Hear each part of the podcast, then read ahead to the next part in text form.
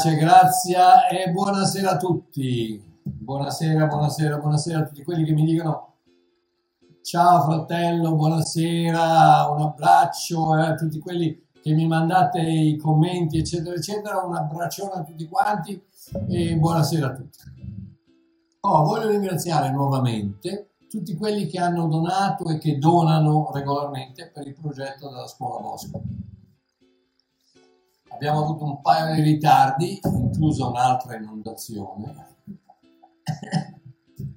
ma dovremmo avere completato tutto, almeno così mi assicura l'impresario responsabile per la fine della settimana prossima. Questo non è champagne, è succo di mela. Bene, a stasera magari ci mettiamo un attimino di più perché abbastanza, abbastanza pienotto. Abbiamo parlato delle preghiere avanti, la preghiera che alla luce del tutto compiuto della croce non hanno bisogno di essere pregate.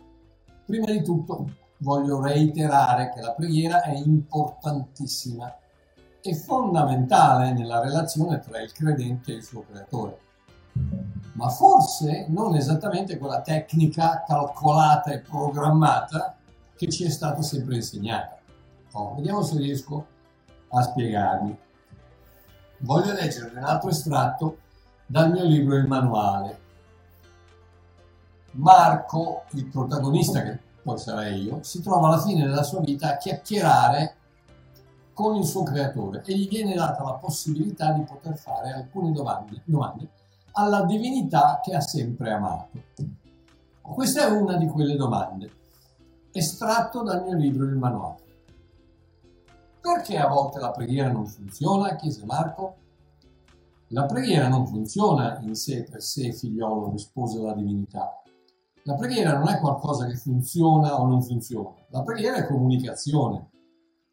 La comunicazione è relazione. La relazione produce intimità, l'intimità dà vita alla preghiera.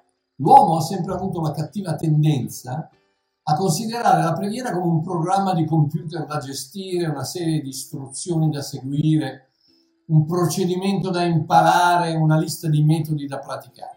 La preghiera è molto, molto più di un semplice numero di passi o di un elenco di parole o di qualche tocco sui tasti di una, di una mitica tastiera, ribadì la divinità. La preghiera è un ti amo sussurrato dalla creatura al suo creatore. La preghiera è il grido d'aiuto invocato dal bambino a suo padre. La preghiera è la tranquilla conversazione di due amici intorno al fuoco del campeggio. La preghiera è il grido di guerra del soldato pronto a entrare in battaglia. La preghiera è il sospiro di sollievo di quando le cose si mettono al meglio. La preghiera sono le due chiacchiere con l'amico prediletto, la preghiera è il grido di impotenza dell'anima persa, la preghiera è il grazie pronunciato ad alta voce quando la felicità sta esplodendo, la preghiera è la schietta richiesta fatta per conto di uno che ne ha bisogno. La preghiera è l'inizio e la fine della nostra relazione perché senza comunicazione non può esserci relazione. Ecco perché alla fin fine la preghiera è comunicazione chiara e semplice.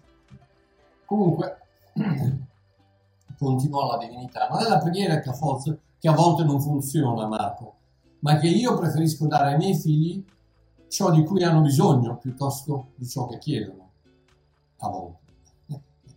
Ma se tu sai già tutto, a cosa serve chiedere? insistette il vecchio.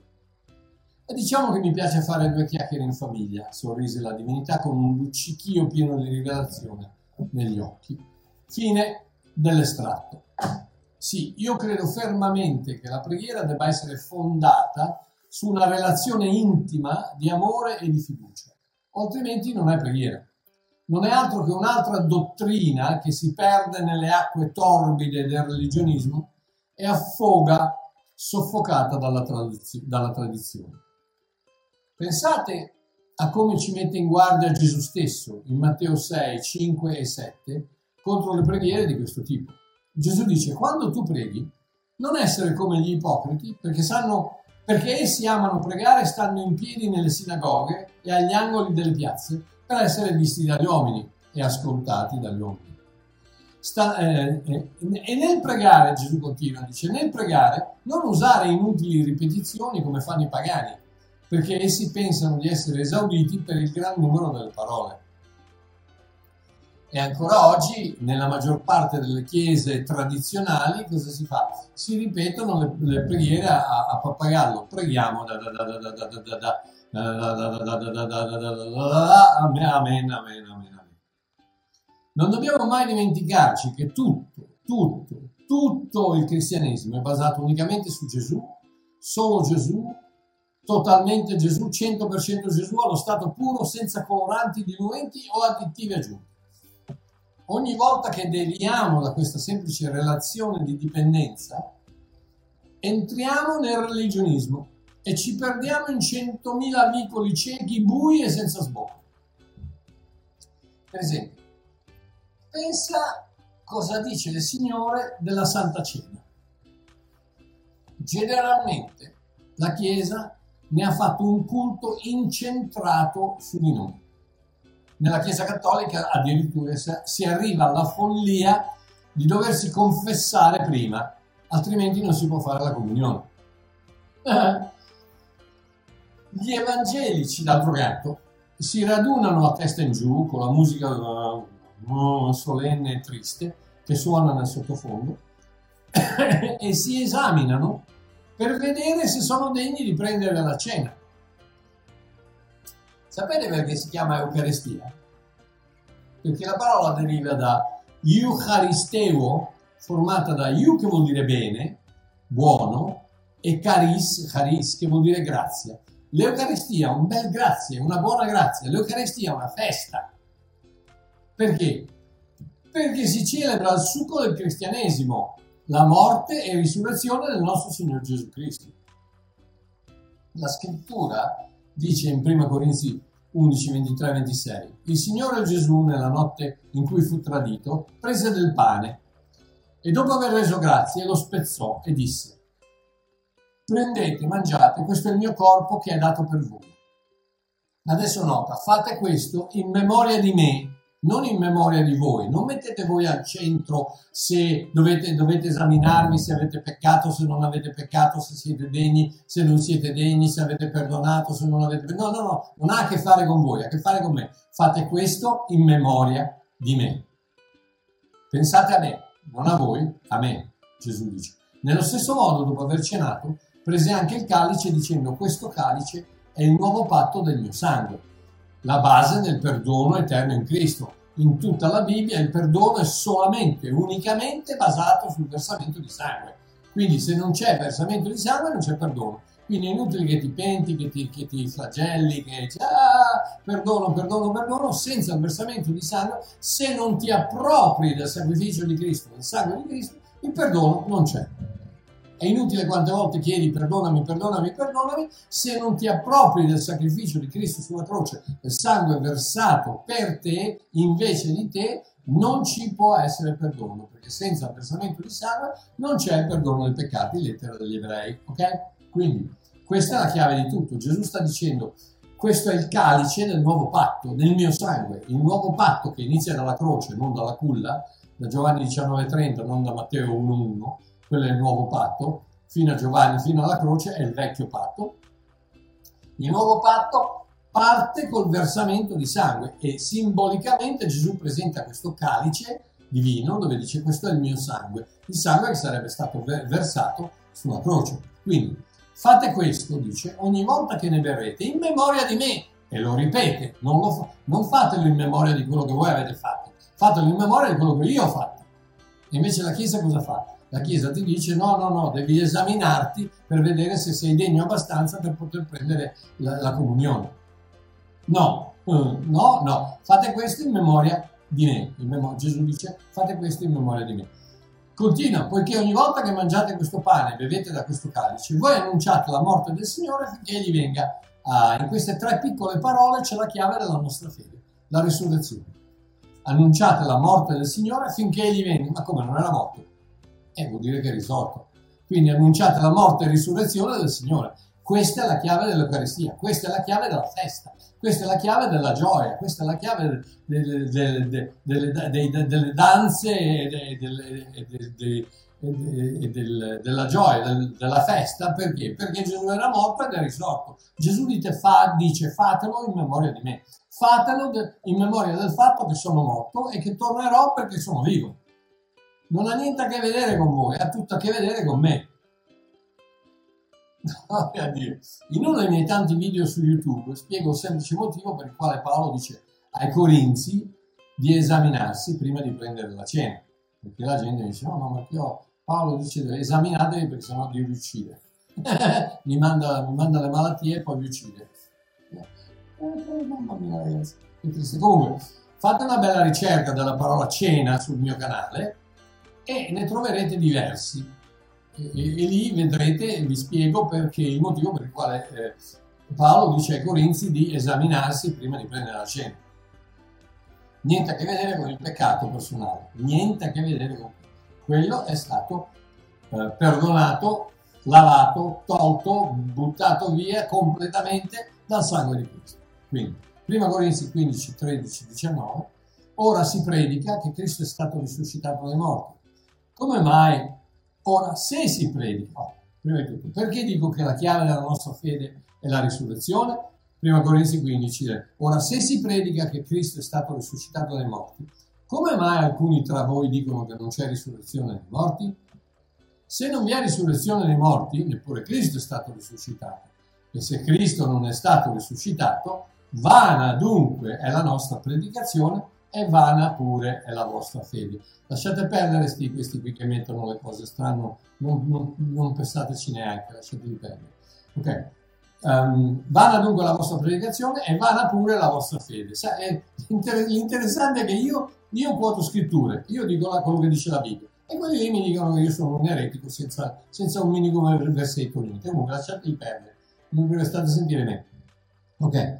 Quindi vada dunque la nostra predicazione e vada pure la vostra fede. Noi siamo anche trovati falsi testimoni di Dio perché abbiamo testimoniato di Dio che Egli ha risuscitato il Cristo, il quale Egli non ha risuscitato, se è vero che i morti non risuscitano. Difatti, se i morti non risuscitano, neppure Cristo è stato risuscitato. E se Cristo non è stato risuscitato, tarà, vana è la vostra fede. Voi siete ancora nei vostri peccati. Anche quelli che sono morti in Cristo sono dunque periti se abbiamo sperato in Cristo per questa vita soltanto, noi siamo i più miseri fra tutti gli uomini. Quindi, vedi, la chiave di tutto quanto è basata sulla risurrezione di Cristo. Paolo dice, se Cristo non è risorto, stiamo perdendo tempo, perché eh, non possiamo nascere di nuovo, perché l'unico modo in cui puoi nascere di nuovo è di morire in Cristo, essere sepolti in Cristo e risorgere in Cristo. Quindi se Cristo non è risorto, neanche noi siamo risorti. Se non siamo risorti, non serve niente, il cristianesimo non serve niente, perché è basato sulla resurrezione di Cristo. È dove, dove Gesù dice fate questo in memoria di me, non di voi, non di quello che avete fatto, non, del, non del, dei peccati che dovete confessare, cioè, no, no, no, no, fate questo in memoria di me, in memoria della mia morte e della mia risurrezione. Ecco perché la chiave della cena del Signore comunione, Eucaristia, come la vuoi chiamare, è la gioia della risurrezione di Cristo e non la gravità della sua morte. La spina dorsale della vera preghiera non è il pianto. E credimi, capisco che talvolta non si riescono a, fre- a frenare le lacrime. La chiave della vera preghiera è la gioia. Gioia basata sulla gratitudine rivolta ad un padre che ci sta ascoltando Gioia basata sulla speranza di ricevere una risposta altrimenti impossibile. Gioia basata sulla fiducia nel carattere di un Dio che vuole il meglio per i suoi figli. E gioia basata sulla, sulla fede che qualunque sia la sua risposta, sì, no o non adesso, siamo al sicuro nel palmo della sua mano. E alla fin fine tutte le cose coopereranno bene, che uno lo capisca o no. Punto. Oh, quindi Ricapitoliamo la preghiera Mambera fino ad ora. Ne abbiamo fatte sette. Oggi, stasera ne ho fatto quattro. Arriviamo a undici. Domenica, eh, domenica, questa domenica facciamo l'ultimo. Allora, Ricapitoliamo le preghiere Vanvera fatte fino ad ora. 1. Signore resta con noi. Preghiera Vanvera perché ha detto che non ci lascerà mai. Quindi Gesù dice io non mi lascio mai e noi diciamo non mi lasciare. E lui dice ma ti ho detto che non ti avrei lasciato. Sì ma non mi lasciare. Ma ti ho detto che non ti avrei... Quindi praticamente diciamo non credo a quello che hai detto, credo che hai, che hai detto una bugia che invece hai detto che non ci lascerai mai, ma ci lascerai, per cui ti chiedo non ci lasciare. Vedi che preghiera, vedi, vedi che pazzia, preghiera avanti, la Signora resta con noi. Numero due, Signore perdonami. Nuovamente, sono perdonato sulla base della sua grazia e del suo sangue, non sull'intensità del mio pentimento. Numero tre, Signore fai sì che questa persona cambi idea. Ogni volta che preghi così, non fai preghiere, fai fatture. Perché neanche Dio fa cambiare idea alle persone il libero arbitrio è il dono più bello che il nostro Dio avrebbe potuto darci. La meravigliosa abilità di dire sì o no a Dio. Nessun'altra religione lo può fare. Nessun'altra religione lo può fare. Neanche, neanche i musulmani, i buddisti, nessuno. Tu devi fare quello che Dio ti dice di fare. Punto e basta. Soltanto nel vero cristianesimo tu hai la possibilità di dire no a Dio e lui non ti fulmina e non ti manda all'inferno. Allora Marchio come non ti manda all'inferno? E no, all'inferno ci decidi, decidi di andarci tu, lui non manda nessuno all'inferno. Sei tu che decidi di andarci quando rifiuti il sangue di Cristo versato sulla croce e se rifiuti quel sacrificio non c'è un altro sacrificio per il quale puoi essere salvato, per cui Dio deve rispettare la tua, la, il tuo libero arbitrio, la, il tuo desiderio di andare al, al, all'inferno e immagino con le lacrime agli occhi ti lascia andare. Buongiorno. 4. La quarta è la famosa Padre nostro che sei nei cieli. Perdona le mie offese come io perdono quelli che hanno offeso me. No, no, no, no, no, no. Perdona le mie offese come tu sai perdonare, non come io so perdonare. No, no, no. No, non perdonare me come io perdono gli altri, perché io non perdono gli altri. Io non sono capace a perdonare gli altri, sono un essere umano ancora nella carne, ancora fallace, ancora una, una, una, una catastrofe, per cui quando qualcuno mi fa del male, ancora eh, non riesco a perdonare. Eh, ma Marchio, devi perdonare. Eh, e se non perdono? All'inferno. E allora il sacrificio di Cristo a cosa è servito? La croce a cosa è servita? Ma ti rendi conto? Perdona me come io perdono gli altri. No, perdona me come, come tu in Cristo hai già perdonato me. Ecco come mi perdoni. Avanti. Eh, 5. Signore salva zia Teresa. Amore mio, zia Teresa deve fare quella scelta da sola. L'unica cosa, l'unica cosa che devi fare da solo è di accettare Gesù o no. Lui dice, sono alla porta del tuo cuore e busso, se mi apri entro, se non mi apri no. Sei tu che hai la maniglia, sei tu che devi aprire la porta del tuo cuore.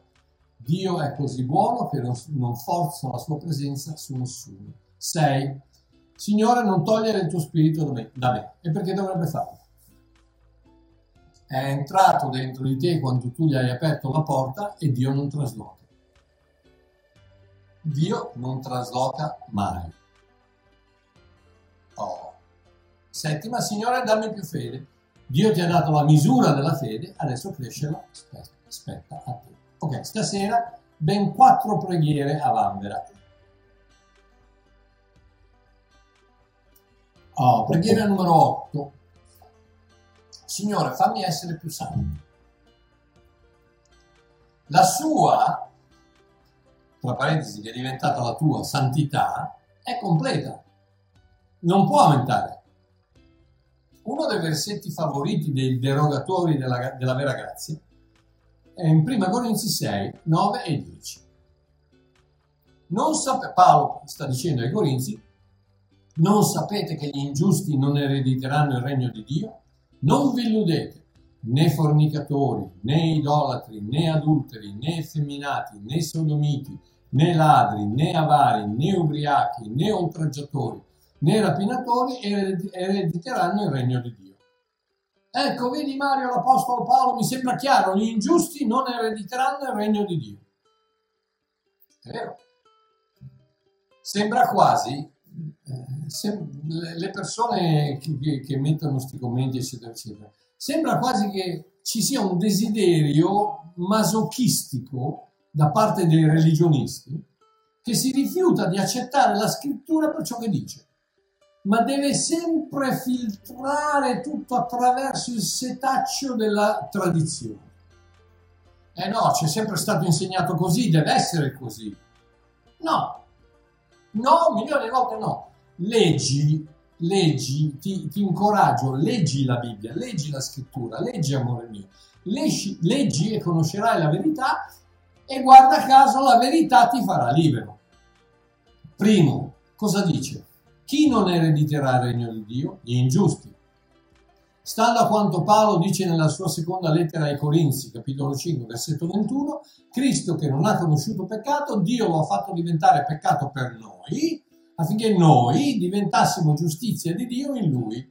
Quindi i cristiani sono, nota bene, non saranno, sono ora, adesso, presentemente la giustizia di Dio. Ergo i cristiani sono giusti, ergo non sono coloro di cui parla Paolo in 1 Corinzi 6,9.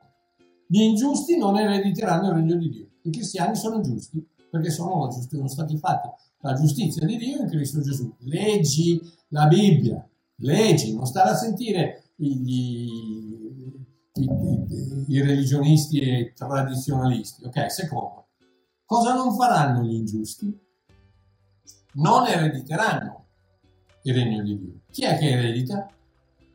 I figli, giusto? I figli ereditano. Quindi se non ereditano, eh, non sono figli.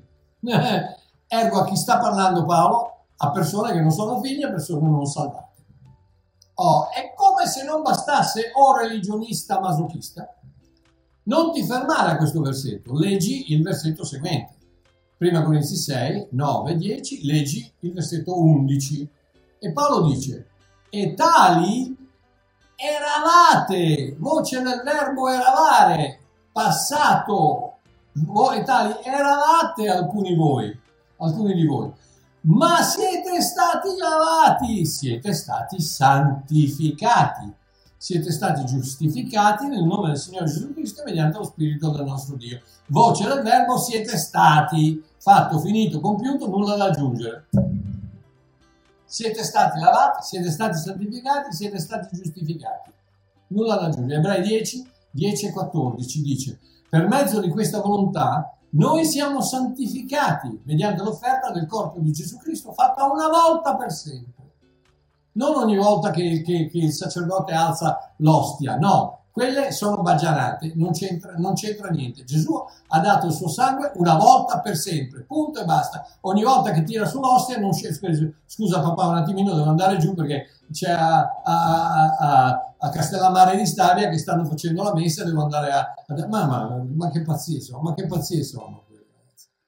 Ok, quindi per mezzo di questa volontà noi siamo stati santificati mediante l'offerta del corpo di Gesù Cristo fatta una volta per sempre. Versetto 14, con un'unica offerta infatti, egli ha reso perfetti per sempre coloro che sono santificati. Coloro che sono santificati. Resi perfetti come? Con la sua santificazione trasferita a noi, affinché diventassimo la giustizia di Dio in Cristo Gesù. Ma allora Mario, e qui arriva la solita asserzione asinina, ma allora Mario possiamo fare quello che vogliamo?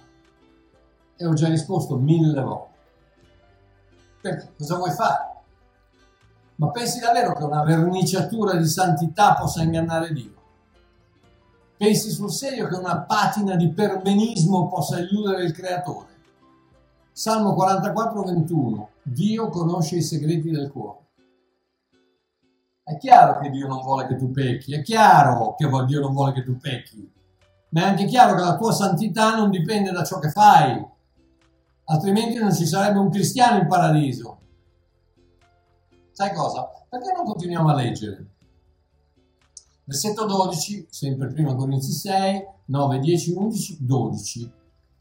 Paolo dice, ogni cosa mi è, leci, mi è lecita. Ah, come? Da come Paolo? Ogni cosa ogni cosa mi è lecita, ma non ogni cosa mi è utile. ogni cosa mi è lecita, ma io non mi lascerò nomina- dominare da nulla. Vedi che Paolo dice, io praticamente posso fare quello che voglio perché sono stato perdonato e non voglio peccare, ma se io dovessi peccare mi è lecito, ma non mi è utile e non mi può dominare. Sono io che domino, sono io che controllo, sono io che... Ma anche se dovessi, ogni cosa mi è lecita. Vedi, è semplice, ogni cosa mi è lecita, ma non ogni cosa è utile. Il peccato non ti allontana da Dio. Dio è in te e se pecchi, pecchi mentre sei in Dio non esci da Dio, non esci, Dio non trasloca, sei in te, Dio è in te, Dio uno con Dio, tu è uno con Dio, se sei cristiano sei uno con Dio, quindi il peccato non ti può separare da Dio, ma non ti è utile, ti fa male e ti può dominare, quindi Paolo dice ogni cosa mi è, lecita, mi è lecita ma non ogni cosa mi è utile, ogni cosa mi è lecita ma non mi lascerò dominare da nulla. Ecco perché anche Pietro conferma il tutto in 1 Pietro 1, 14, 16 che dice come figli ubbidenti, non conformatevi alle concupiscenze del tempo passato quando eravate nell'ignoranza, ma come colui che vi ha chiamati è santo, voi pure siate santi.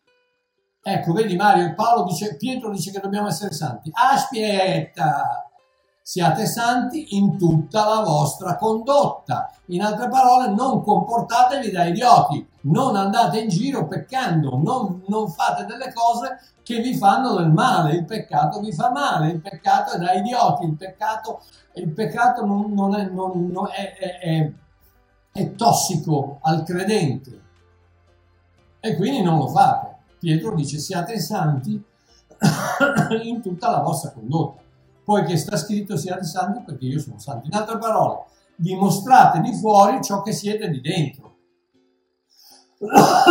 Scusate, siate santi perché io sono santo e se io sono dentro di voi e sono santo, siate santi di fuori anche voi, nella vostra condotta, di come vi conducete, nel vostro comportamento e come siete dentro dimostrate fuori ciò che siete dentro. L'abbiamo appena letto? Siete lavati, santificati, giustificati nel nome del Signore Gesù Cristo mediante lo Spirito del nostro Signore Dio. Punto. Ok?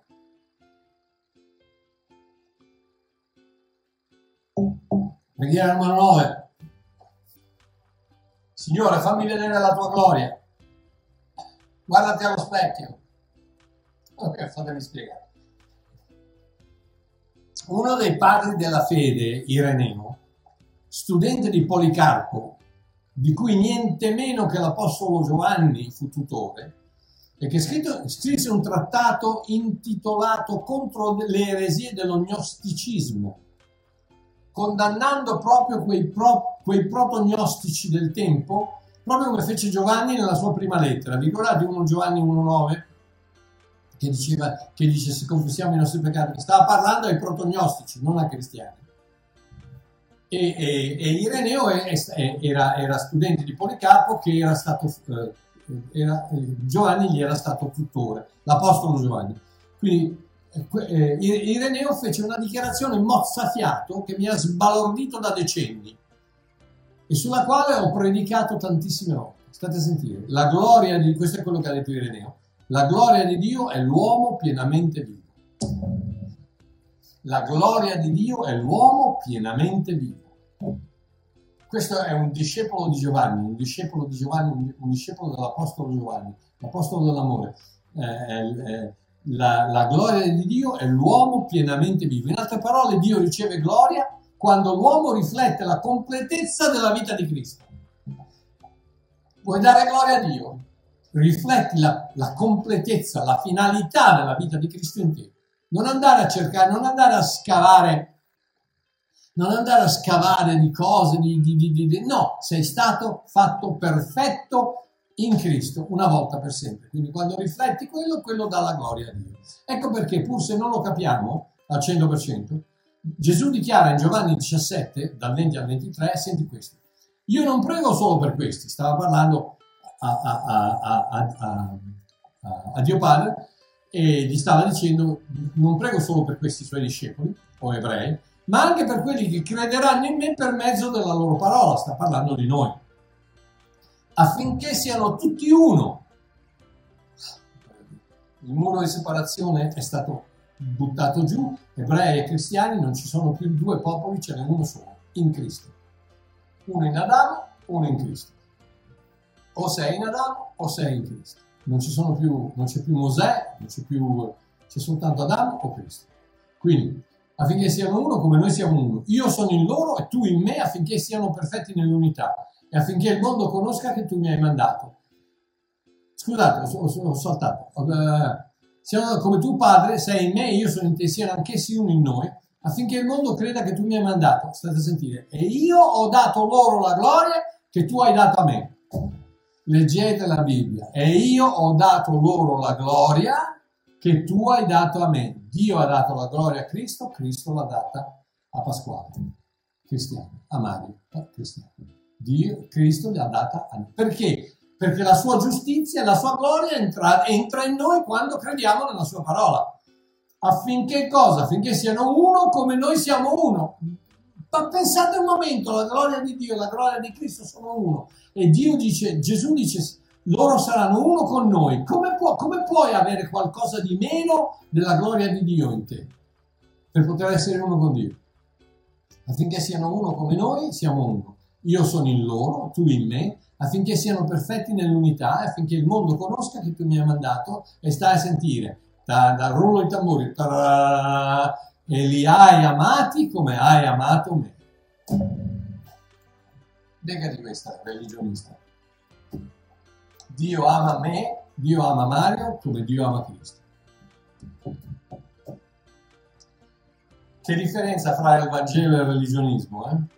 Quando si prega fammi vedere la tua gloria, non dobbiamo mai dimenticarci che siamo noi, i figli di Dio, a riflettere la gloria di Dio su questa terra. E solamente se ci rendiamo conto che anche in questo tutto è compiuto. La gloria di Dio non è un qualcosa che devo cercare, produrre o istigare. La gloria di Dio è Cristo in me, speranza, o meglio, tradotto anticipazione di gloria. Colossesi 1,27. Cristo in me, anticipazione di gloria. Colossesi 1,27. Preghiera numero 10. Uh. Signore, dammi la doppia porzione del tuo spirito. Doppio dell'immenso? Non credo che sia possibile. Oh, forse una delle preghiere più comuni nelle riunioni evangeliche è proprio questa. O ancora peggio, la famosa preghiera di 2 Re 2.9, quando dice, dopo che furono passati, Elia disse ad Eliseo, chiedi ciò che vuoi che io faccia per te prima che sia portato via da te. Eliseo rispose, ti prego, fa che una doppia porzione del tuo spirito venga su di me.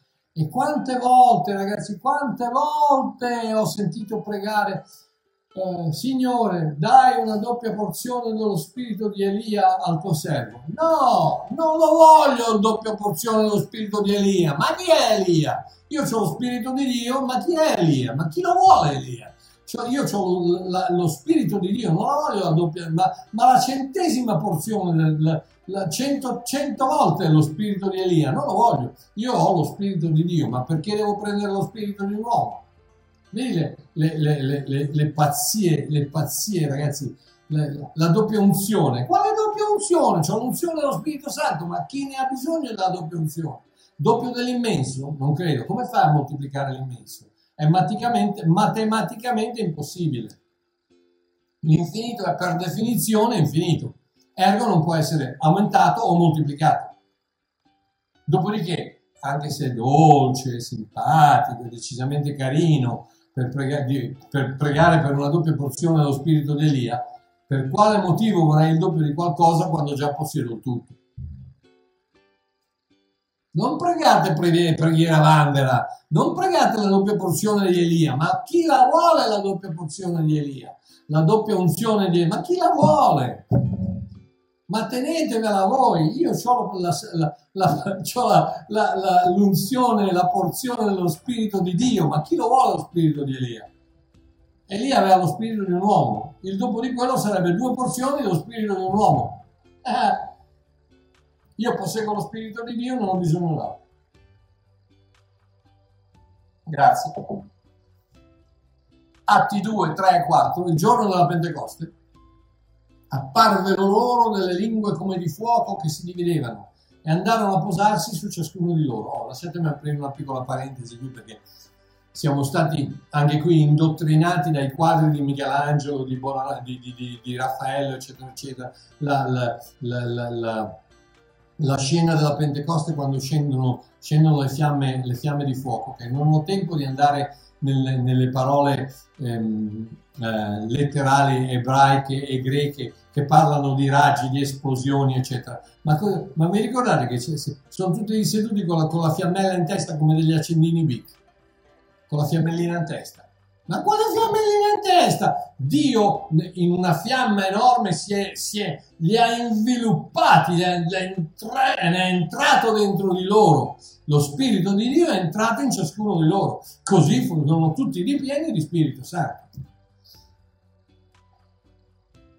pieni di Spirito Santo, ma chi lo vuole la doppia porzione? Come fai a moltiplicare l'infinito?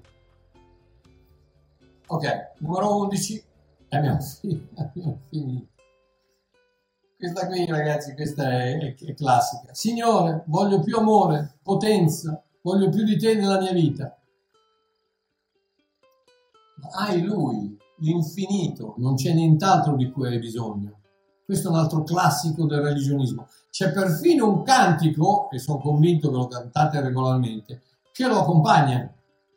Vi ricordate? Più amore, più forza, più di te dentro di me.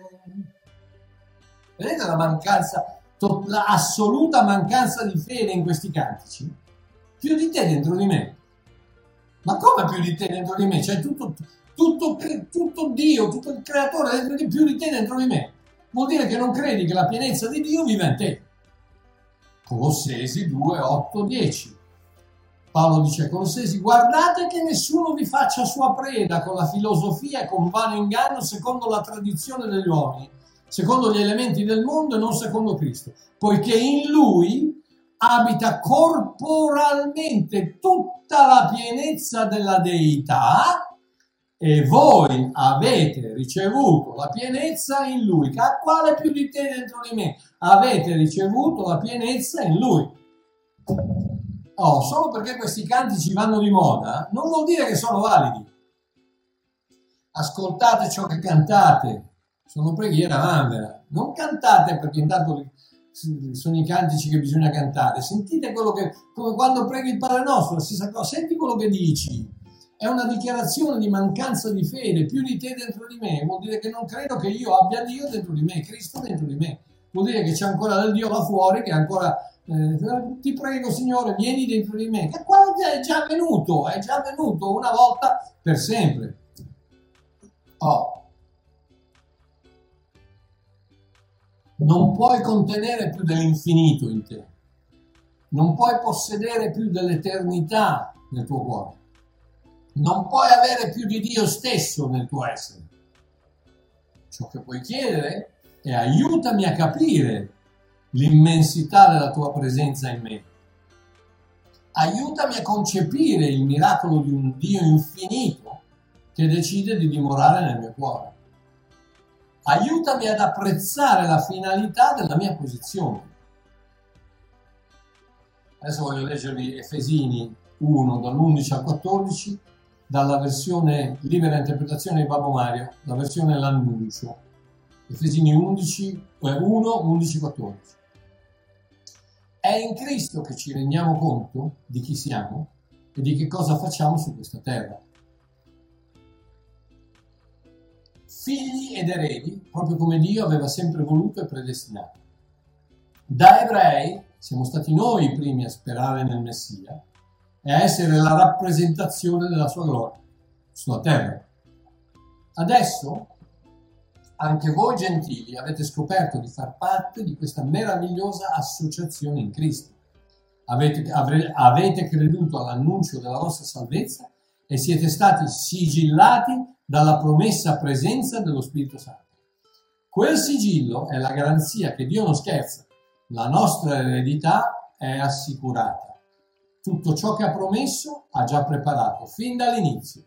Gloria, onore e lode a Lui. Amen. Domenica prossima chiudo questa serie con la preghiera, Signore ti accetto come mio personale salvatore. e ci faremo due risate. Non mancate. Un abbraccio, vi voglio bene, a domenica.